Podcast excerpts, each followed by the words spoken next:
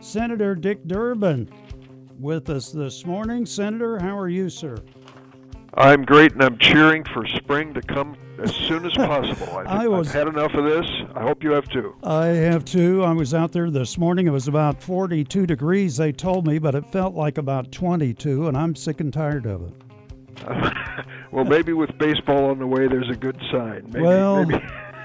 Something's happening. Maybe, but you know, Dave Loan carried his heater with him the first couple of months of the season, so we're not sure.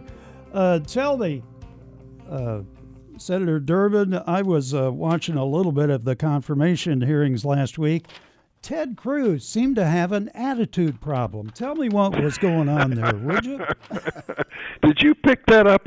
You must have a PhD in political science. I guess no, so. He's a different sort of fellow, and yeah. I'll just tell you that if you're presiding over something and you say to him, "There's a time limit here, 5 minutes," it's like he tunes you out, yeah, and believes that he has a right to go on for 10 minutes, maybe 15.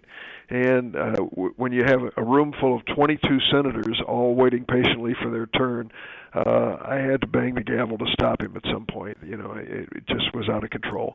But nevertheless, let me tell you this. The majority of the Republican senators handled it professionally, and I thought did a respectful job of being fair to the nominee, the same on the Democratic side.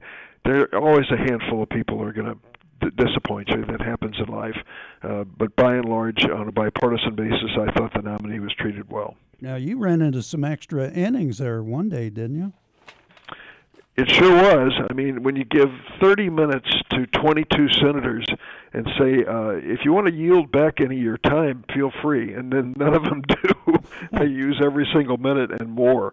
It's an important issue. Don't get me wrong, nomination, lifetime appointment, highest court in the land, and there are many, many questions that can be asked and answered. And so I had to respect my colleagues in terms of wanting to use a full 30 minutes one day and then 20 minutes the next. But it was a long day for the nominee, and I thought she did very well. Well, you were all over the news last week. What else was going on that you were involved with?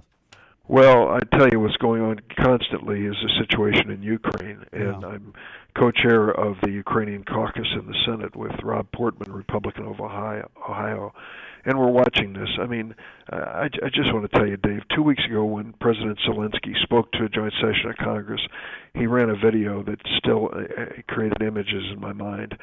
There isn't a father or grandfather alive that could watch those lifeless corpses of those little babies and children and not feel contempt for Vladimir Putin and what he's doing to that country. The United States, with Biden's leadership, have put the NATO alliance back on the map.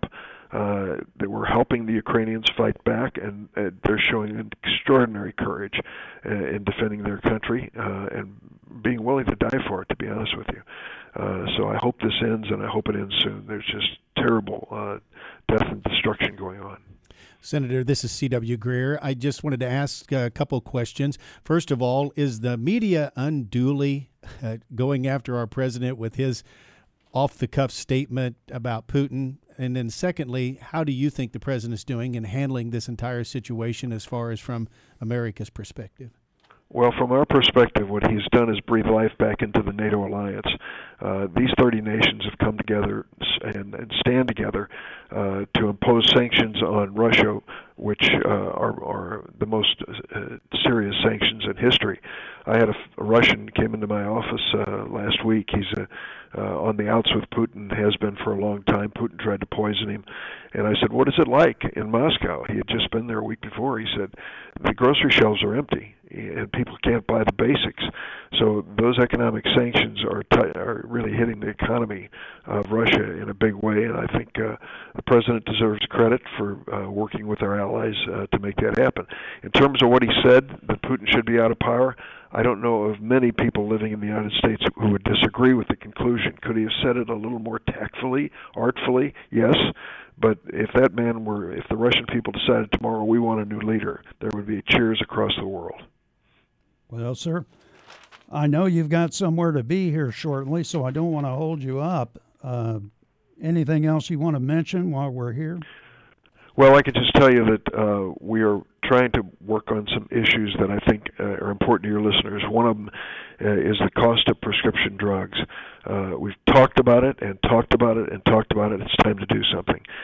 We're trying to, at least for the millions of Americans who have diabetes in their family, we're trying to at least get insulin down to an affordable level.